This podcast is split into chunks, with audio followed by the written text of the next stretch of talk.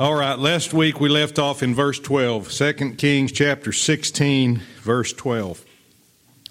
And we looked at three verbs that described King Ahaz's sin the word saw, approached, and offered. And if you need to catch up on some of that, you can watch the Facebook recorded version so that way, this morning, we can go a little deeper into our study. And I want to go back to the passage in Genesis chapter 3 that I read you last week. I read you the first half of the verse for a reason. Now we're going to look at the rest of the verse. I'm going to use the whole verse. Because we're studying how King Ahaz's sin unfolded. He saw, he approached, and he offered. In Genesis chapter 3, verse 6, and when the woman saw that the tree was good for food, and that it was pleasant to the eyes, and a tree to be desired to make one wise, she took of the fruit thereof and did eat, and gave also unto her husband with her, and he did eat. So in that verse, we read that Eve saw that the tree was good for food. In other words, she beheld it. She didn't just glance at it and say, well, there's a tree, there's another tree, there's a squirrel, right? Yeah. She beheld that tree.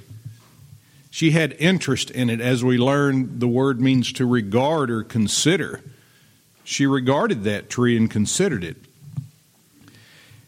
And if you in fact, she enjoyed the sight of it. And if you look at the words after the word saw in that verse, it actually gives you insight into what the word saw meant in that verse when she saw the tree. You see the words good for food. She saw that it was good for food, pleasant to the eyes, desired to make one wise.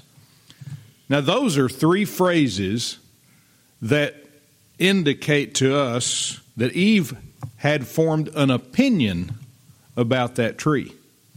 She didn't just look at it, she beheld it, and she formed several opinions, in fact. One, that it was good for food, and two, it looked good, and three, it sounded good. It would make me wise if I eat the food. So not only would it taste good, but the after effects would be to make me wise. So, one thing that Eve could not say is, Well, I was just looking at it. She did way more than that. Now, here's an example for us. If you were in a restaurant and you saw a woman's purse sitting in the chair of a restaurant table, and there was nobody around, the, the woman had already left the restaurant, your mind would begin forming an opinion about that purse. You might say, huh, someone left her purse there, and just walk away, not really caring one way or another about it, figuring it's none of your business. Or you might say, oh no, someone left her purse there.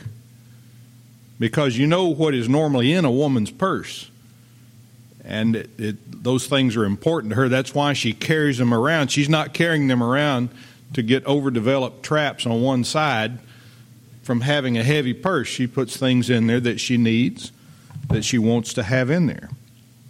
Or, very wickedly, that third opinion a person might form is aha, there's an abandoned purse. I'm going to secretly take it away and steal the money and the credit cards and whatever other goodies there might be in there. And Ann's, Ann's would be a good one to steal because it's got peppermints. Lots of peppermints in there. But in any of those three cases, the person who saw the purse developed an opinion. One opinion was apathetic. Huh, somebody left their purse there. I don't care. One way or the other. I'm not going to take it. I'm not going to go return it. I'm just going to walk away. The second opinion was a compassionate opinion, an honest opinion. Oh no, someone left her purse there, which would lead to righteous action. I've got to find out who that is and return it to her. Or the wicked person, the sinful person, would form an opinion that would lead to unrighteous action. You see, Ahaz saw the altar Uriah had made. His opinion about that altar was not apathetic, he did care. His opinion was not righteous because that altar was forbidden by the Lord. His opinion was sinful. He saw the altar and then he approached it to make an offering. And that Genesis chapter 3 and verse 6 passage I read you, even though we see Eve go from looking to eating, what was the thing she had to do in order to take of that fruit? She had to approach the tree. Now, we don't see the word approached in there, but it's implied. If she saw it, she had to get close enough to pick the fruit off of the tree. So she had to approach it. Now, if you think that you're strong enough to just look at something sinful and not behold it, not form an opinion about it, you're deceiving yourself. You're not that sterilized. You can't do that. You you have me too. We have a flesh, and that flesh wants to sin, and the devil just whispers, not audibly, but to your spirit, hey, you're okay. It's not a bad sin. It's as the Catholics call it. It's that's not a venial sin. That's not a mortal sin. It's a venial sin. Making all these separations and distinctions. We're not strong enough to do that. That's why there's such a focus on what we see on the eyes in the Bible. Several years ago, I equipped my own weight room in my house. It's in an upstairs bedroom that was formerly occupied by one of my daughters who's now married. So, what else is there to do with such a room but turn it into a weight room, an exercise room? And when I did that, I stopped going to 24 hour fitness, which was where I trained did weight training for a lot of years. And during the years I was at 24 Hour Fitness, I had some really good workouts. I got a lot stronger. However, there were two things in particular that I do not miss about going to 24 Hour Fitness. One is the ungodly music that was being pumped through the speakers, and the other was the women who wore next to nothing whenever they came into the gym, whatever their purpose was. Those women were worldly, they were vain, and they were there to strut their stuff in front of men who were worldly and vain and who were there to strut their stuff in front of women. Just that pack seems to go together. And I don't miss having to avert my eyes walk away from places where they gathered and then try to erase from my mind the images that had been before them. I'm being real with you here because I think this will help somebody who's listening, who's watching. I know how Satan uses what we see to tempt us to sin. I don't miss the gym at all. I know Satan tempted Eve with what she saw. He tempted Ahaz with what he saw. When he saw that altar, he got so excited he went and made an offering on it instead of saying, Wait a minute, I've messed up. That's not God's altar. I don't want any part of that. Destroy it. He took the next step. At my house, in my weight room, I can't I don't have to worry about all of that stuff that took place in a weight room that didn't belong to me. I can control the music. I can control who comes in and out of there. And the only woman in there that I want to look at is the one that I'm married to. That makes it a lot easier, doesn't it? And I'm going to tell you, I'll never go back to a gym now. I love it. I wish I'd have done that a long time ago, like Brother Fulton did, built in his house, his own training area. Eve saw the tree, so she approached it. Ahaz saw the altar of Damascus, and he approached it. Do you know who is more foolish than a person who says, I can look all day long as long as I don't touch? It's a person who says, Not only can I look all day long, but I can even approach sin without touching it. I can go right up to the window and still not partake in the sin. The person who says that has overestimated himself and he's underestimated the devil. Don't ever underestimate the devil. Sometimes when people get to calling the devil names or saying all manner of things about him, even though they're true, their pride begins to well up in them and say, I'm stronger than he is. No, you're not. The Spirit of God is stronger than He is, and the Spirit of God working in you gives you the victory over the devil every time. But you're not stronger than the devil, nor am I. Do you know of anyone in the Bible who overestimated himself? I do. There were several. One of them was named Simon Peter. And I want you to listen to this passage. It's in Matthew chapter 26, if you want to take notes and write it down. Matthew 26, verses 31 through 35, where it says, Then Jesus saith unto them, Now he's talking to his disciples, All ye shall be offended because of me this night. For it is written, I will smite the shepherd and the sheep of the flock shall be scattered abroad. But after I am risen again, I will go before you into Galilee. Peter answered, now he's talking to Jesus. Jesus just told him, here's what's going to happen. That's called a prophecy, isn't it? Here's what's going to happen, Peter, and all the rest of you. Peter answered and said unto him, Though all men shall be offended because of thee, these spiritually weak disciples around me, yet will I never be offended. Jesus said unto him, Verily I say unto thee, that this night before the cock crow thou shalt deny me thrice, three times. Peter said unto him, Though I should die with thee, yet will I not deny thee. Likewise, also said all the disciples. They said the same thing Peter did. They shouted, Amen. All right, these disciples, not just Peter, but all of them, told Jesus that even though others may be offended, they would not.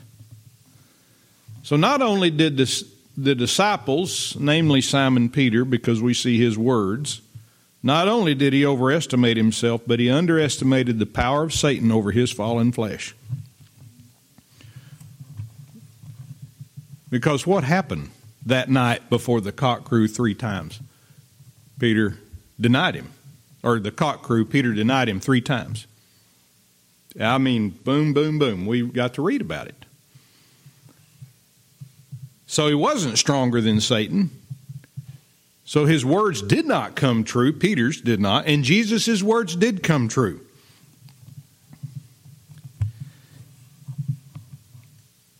Now, in Matthew 16, 21 through 23, there was another place where Peter contradicted what Jesus said. Jesus made a statement.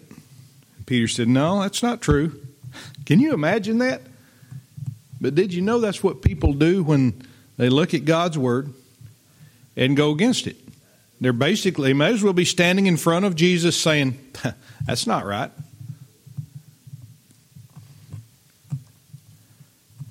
It says, From that time forth began Jesus to show unto his disciples how that he must go unto Jerusalem and suffer many things of the elders and chief priests and scribes and be killed and be raised again the third day. Now, this is back in Matthew, 10 chapters before what I read you a minute ago. So, what did Jesus just say? in essence, the gospel's got to be fulfilled. I have to die. I got to suffer and die and be buried and raised again. I have to do that, and I'm going to do that. The scripture's going to be fulfilled. Then Peter took him and began to rebuke him, saying, Be it far from thee, Lord. This shall not be unto thee. Now Peter's prophesying to Jesus, contradicting what Jesus just told him. But he, that's Jesus, turned and said unto Peter, Now listen to what he said. He didn't say, Peter, get out of my sight. He said, Get thee behind me, Satan. Thou art an offense unto me. For thou savorest not the things that be of God, but those that be of men. Jesus told Peter, You're going to deny me. Peter said, No, I won't. Jesus told Peter that Jesus would suffer and die and be raised again. Peter said, No, you won't. He said, Be it far from thee. So, whether it be Peter denying the Lord's prophecies, Ahaz approaching a forbidden altar, or a person today denying God's word, all of those actions are authored by Satan. You need to know that. In your flesh, you have no power over Satan.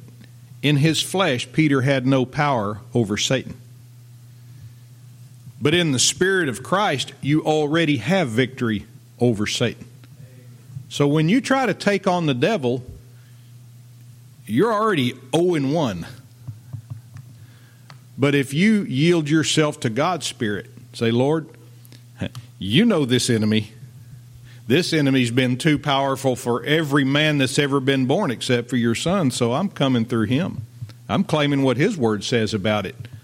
I'm yielding to what your spirit is doing in me.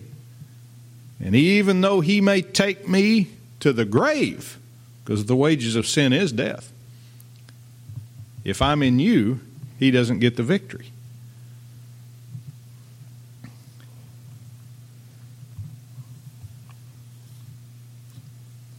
Peter was foolish. And Ahaz was foolish. And Eve was foolish. And so are you, and so am I, if we go against God's word.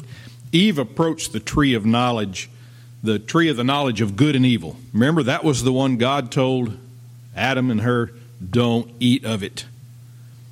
She approached that tree and she took its fruit.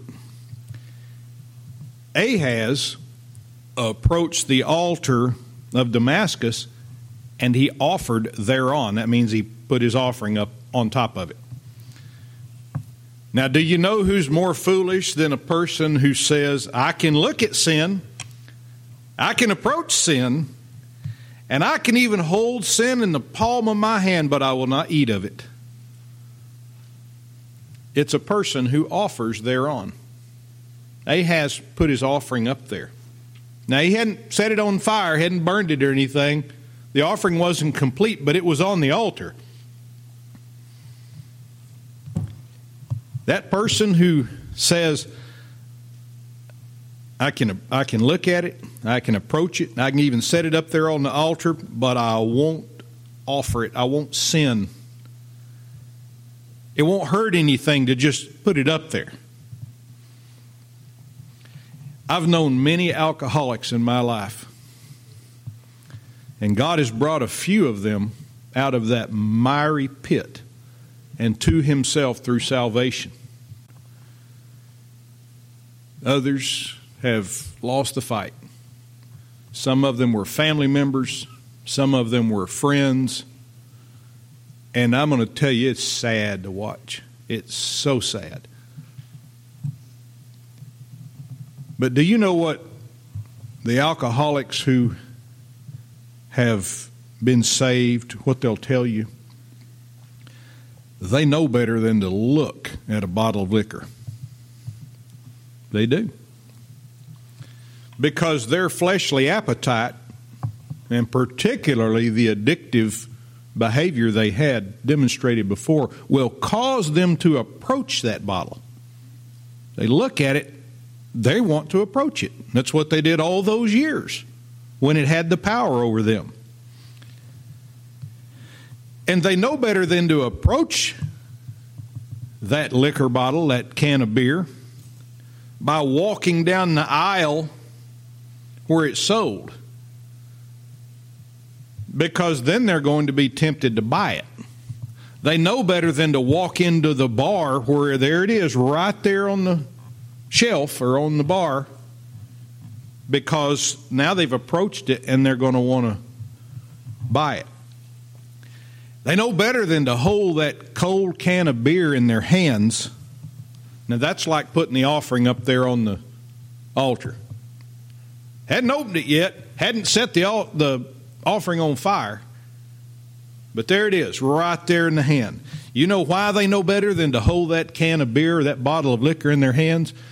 Because they know they will be tempted to open it and to drink it. And they know better than to drink one because one will turn into two, won't it? That'll turn into a whole case or a whole bottle. And I'm telling you, if you talk to somebody who, and this isn't just for an alcoholic, this is somebody who's a drug addict too. You talk to them and you ask them, is that about how that goes? They'll say, you bet it is. It's exactly how it goes. So, working backwards, rather than taking the alcoholic and saying, listen, you got a problem. When you go into the bar, what I want you to start doing is ordering Diet Coke. Now, I'm going to testify for Diet Coke just a minute. Diet Coke will not get you drunk. It will not cause you marriage problems unless you buy more of that than you do whatever Mrs. wants. But you drink Diet Coke in that bar, Mr. Alcoholic, and you're going to be fine. Can't do it. And so you say, you can't go in a bar. You can't be going in the liquor store. When you go into Walmart, don't go down that aisle where they sell that. There is nothing there that you need. In fact, if you want to shop healthy, shop the outside of a store. Now, you just try that one time and tell me if you don't buy more healthy. Uh, unless you're a grandparent, you got to get in the middle of the store where the boxes of cookies and stuff are. But if you're eating for yourself around the outside of the store, you got no business going up and down that liquor aisle. There's just not anything there that you need. So instead of telling that alcoholic, all right, now don't go in a bar and don't even go into the parking lot of the bar. You want to back that alcoholic all the way up to listen.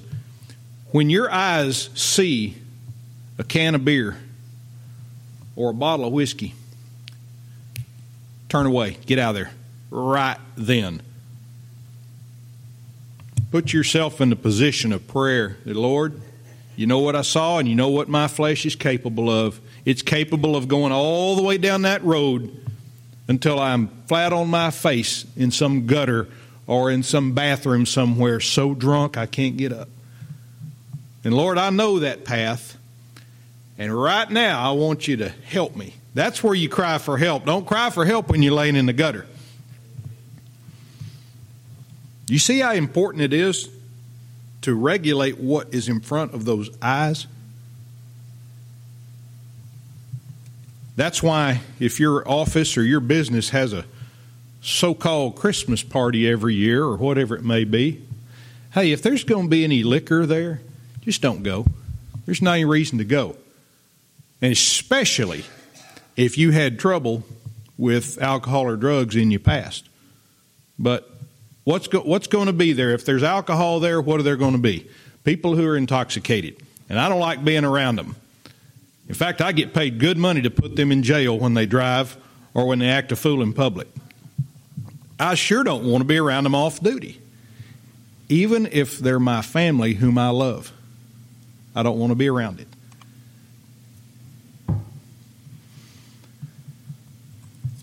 Now, maybe you'll understand why Jesus said what he said in Matthew chapter 5 verse 28. We're trying to learn an awful lot about Ahaz. We're really getting deep peeling back the layers of the onion here. In Matthew 5 28, Jesus said, But I say unto you that whosoever looketh on a woman to lust after her hath committed adultery with her already in his own heart. You notice where he, Jesus went? He didn't say, Whosoever is alone with a woman in a car that's not his wife, or whosoever is, uh, is holding a woman or holding her hand. No, he said, Whosoever looketh on her to lust after her hath committed adultery with her already in his own heart. Jesus is appealing to you through your eyes. He's saying, listen, it matters what you look upon. You go back and look at Ahaz, what was the first thing he did? He looked upon it. And all of the sin, all of the unfolding of his sin came after that, just as sure as the sun comes up and sets down.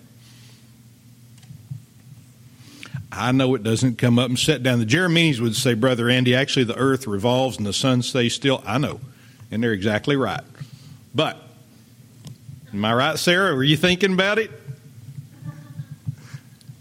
And that's exactly right. But we have that expression the sun comes up, the sun goes down. And that's how certain it is. Now, this is Jesus telling us. You look upon a woman, and it goes same for a woman looking upon a man. And I ain't getting into all that other stuff. But the man looking on the woman and the woman looking on the man, that's all I want to deal with, in fact. The rest of it's just perversion altogether.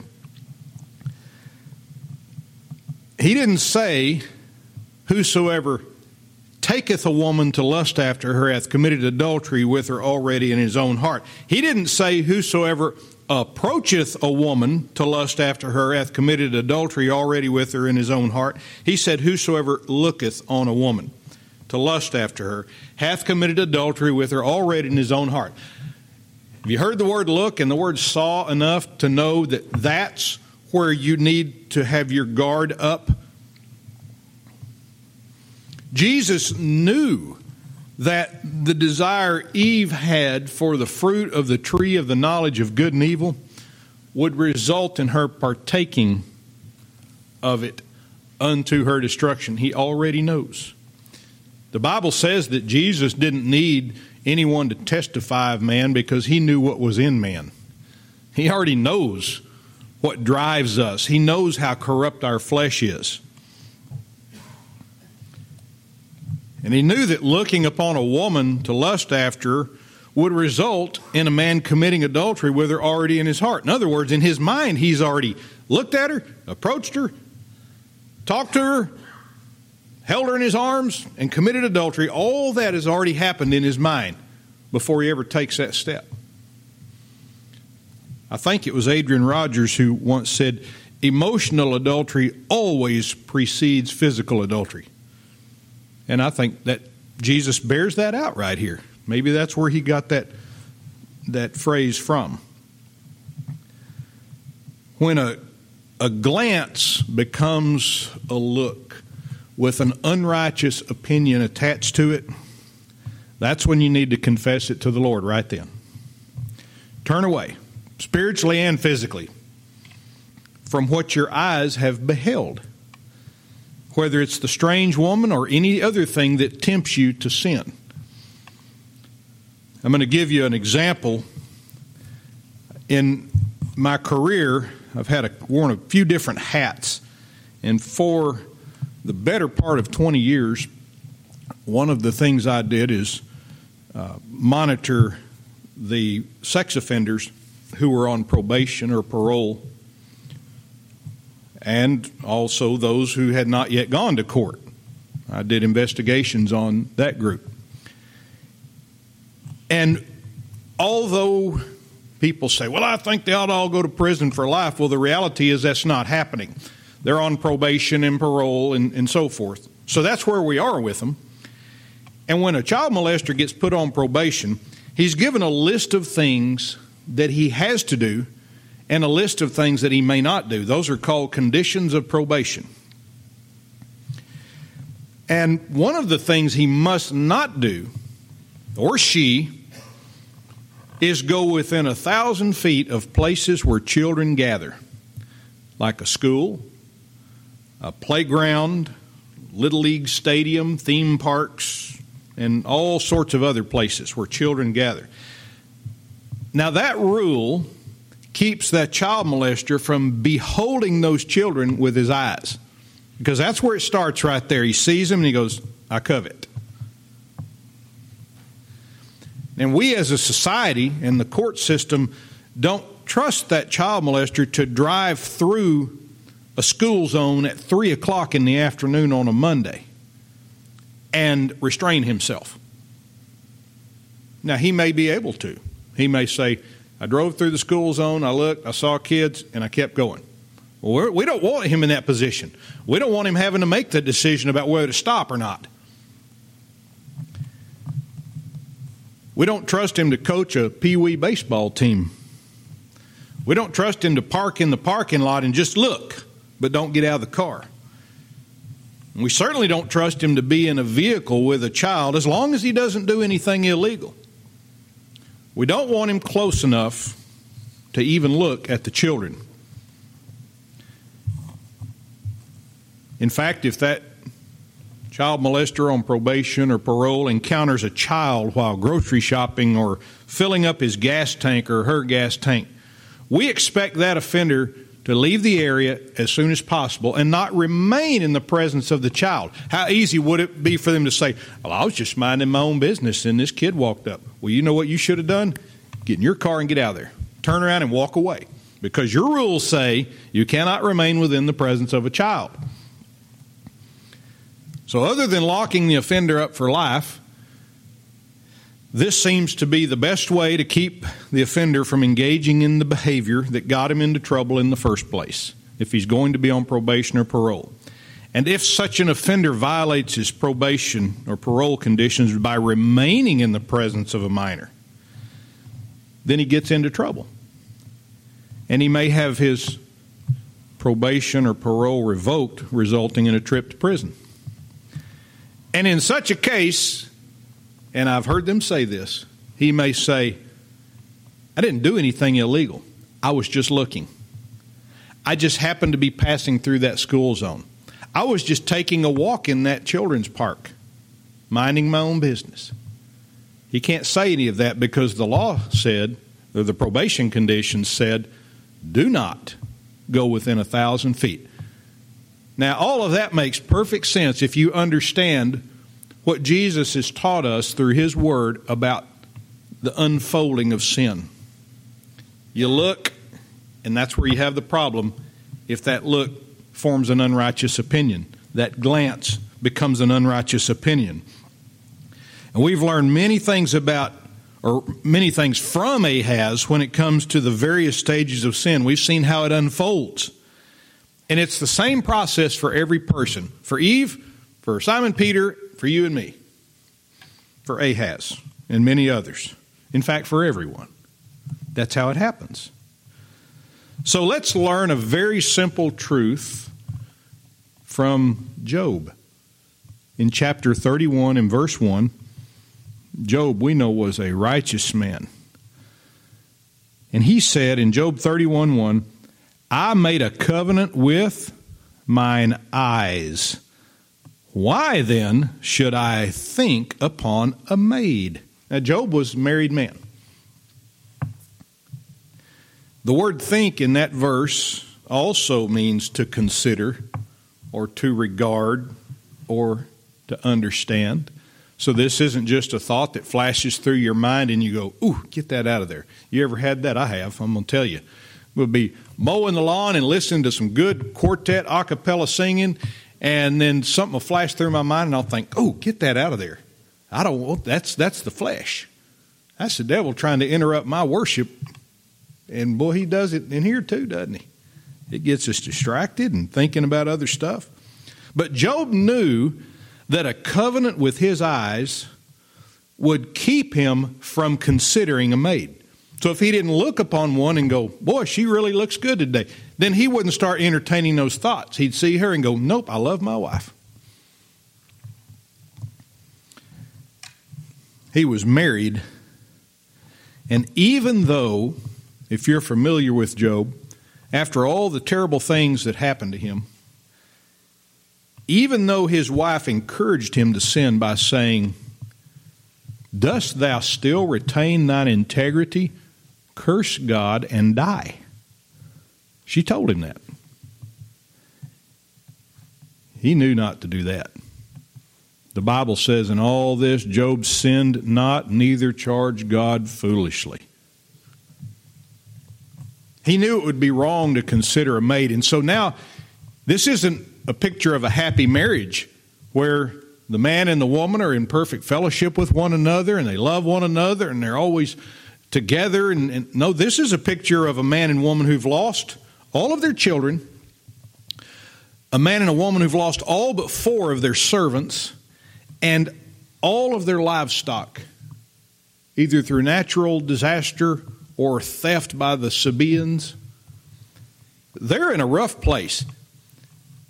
This is not a joyous occasion for them. And Job, in the midst of all that, he may as well have said, Even though my wife has been a stinker, I can't stand her right now. She's telling me to curse God and, and all of that instead of encouraging me spiritually. He said, I'm not going to think upon a maid.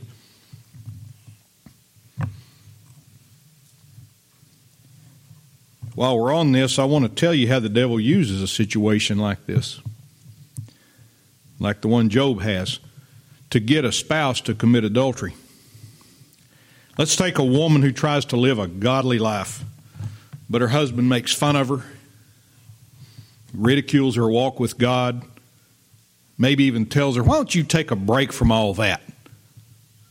Every Sunday you're up there, and we could be going off and doing this and that. So that woman works with, or maybe even goes to church with, a godly man one who walks with the Lord and treats her as a Christian ought to treat a married woman. As a Christian ought to treat another man's wife. He's respectful to her. He's never inappropriate. He doesn't put himself in questionable situations or conversations with her. So the woman with the sorry husband begins thinking upon this man, this Christian man she begins wondering what would it be like to have a man like that for my husband rather than that scoundrel I've got at home. Nobody had more of a scoundrel for a spouse than Job did, and yet he refused to think upon a maid. He would not consider leaving the wife of his youth, the mother of his children, for another woman, no matter how bad things were. Listen, we are bombarded every day with images and sounds that appeal to our sin nature. And although we can remove some of those things from our lives by just staying away, we can't spiritually sterilize the world around us, can we? Only when Jesus comes will that be done. So if you're thinking, boy, I'll be glad when old so and so gets elected to this or that, things are going to get better. Well, they may get better, and I hope they do, but they're not going to get perfect. It's not going to remove sin from the world. That's not who my hope is in. The next president or governor or representative or mayor of Fate, Texas. I don't have my hope in any of those people. I want them to do right. I pray they'll do right. I hope I elect the one who is less evil than the other. So until Jesus comes and makes all things new, we have to yield to God's Spirit to help us in those times of temptation, to remind us that He has made a way of escape. You're not bearing this temptation by yourself. And wouldn't it have been wonderful if King Ahaz had known that escape as that spectacular altar from Damascus and the religion to which it belonged were so tempting to him.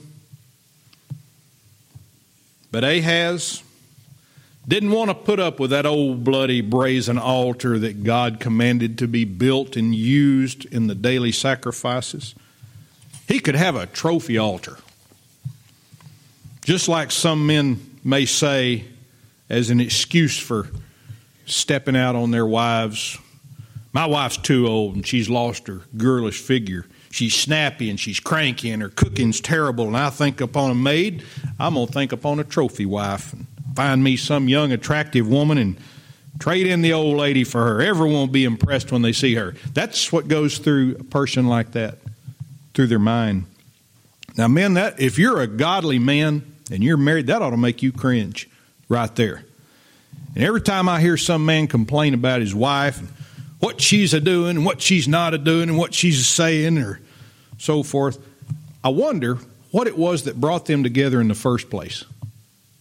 What was that magnetism that brought them together and made each one of them say, That's the one for me right there? It makes me wonder if a man like that ever loved his wife in the first place, or if it was all about carnal things. Ahaz never loved God's altar in the first place. That's why it was so easy for him to order up a new, shiny trophy altar. Ahaz never loved God's priesthood in the first place. And I don't think Uriah did either. That's why it was so easy for Ahaz to ask Uriah to violate God's commandments by making a foreign altar. We're getting down deep in God's Word today, aren't we? In the mind. You may say, Brother Andy, I, you have no idea what I have to deal with. And you're right. But God does. God knows exactly what you have to deal with. In fact, He's given you a verse that will encourage you in this world that's filled with sin's temptation. And I partially referred to it a moment ago, but it's 1 Corinthians chapter 10 verse 13. 1 Corinthians 10 verse 13 where Paul wrote to the Corinthian church, There hath no temptation taken you, but such as is common to man. But God is faithful, who will not suffer or allow you to be tempted above that you're able, but will with the temptation also make a way to escape, that ye may be able to bear it. So when you are at that point and you say, God, this one's really heavy, then you need to know He already knows it and He's already made a way of escape for you. You're not bearing this by yourself. You have a way of escape, but it's the one God provided you. So if you're looking for someone else, if you're saying, man, I need to go see a, a counselor, well, let me tell you, if you're going to go see a counselor, you better go see one who knows God's Word, who's a Christian. I wouldn't recommend you to anyone else. They may be brilliant. They may be compassionate and have all sorts of things to say to you, but ultimately, you need someone who's going to steer you to God's Word. Because God said during all those times, I've got something for you. I've got a way of escape. Isn't that what you want? You don't want to feel like this anymore. You say, Boy, I keep getting bombarded with these sinful images. I think I better go see a therapist. No, you need to remember that God has made a way of escape. just for you. It's not for him, it's for you. Ahaz did not have to yield to the temptation to have a fancy altar. Uriah did not have to yield to the temptation to please the king at the cost of disobeying the Lord. But now Ahaz has offered thereon. And next week we're going to look further into these offerings of blasphemy that were made by King Ahaz. That's a good place for us to stop. Let's pray. Father, thank you for your faithfulness. Thank you for the faithfulness of your word. And Lord, we know that you have bound yourself unto your word so that it never lies and you never lie. And I pray you would help us, especially when we're under the attack of the flesh from the fiery darts of Satan, those arrows of the wicked one to turn to your word, to read what it says, to believe those promises, and then to act upon them, knowing that you have and you will give us the victory in every case, no matter what happens to us in this world. It's in Jesus' name we pray. Amen.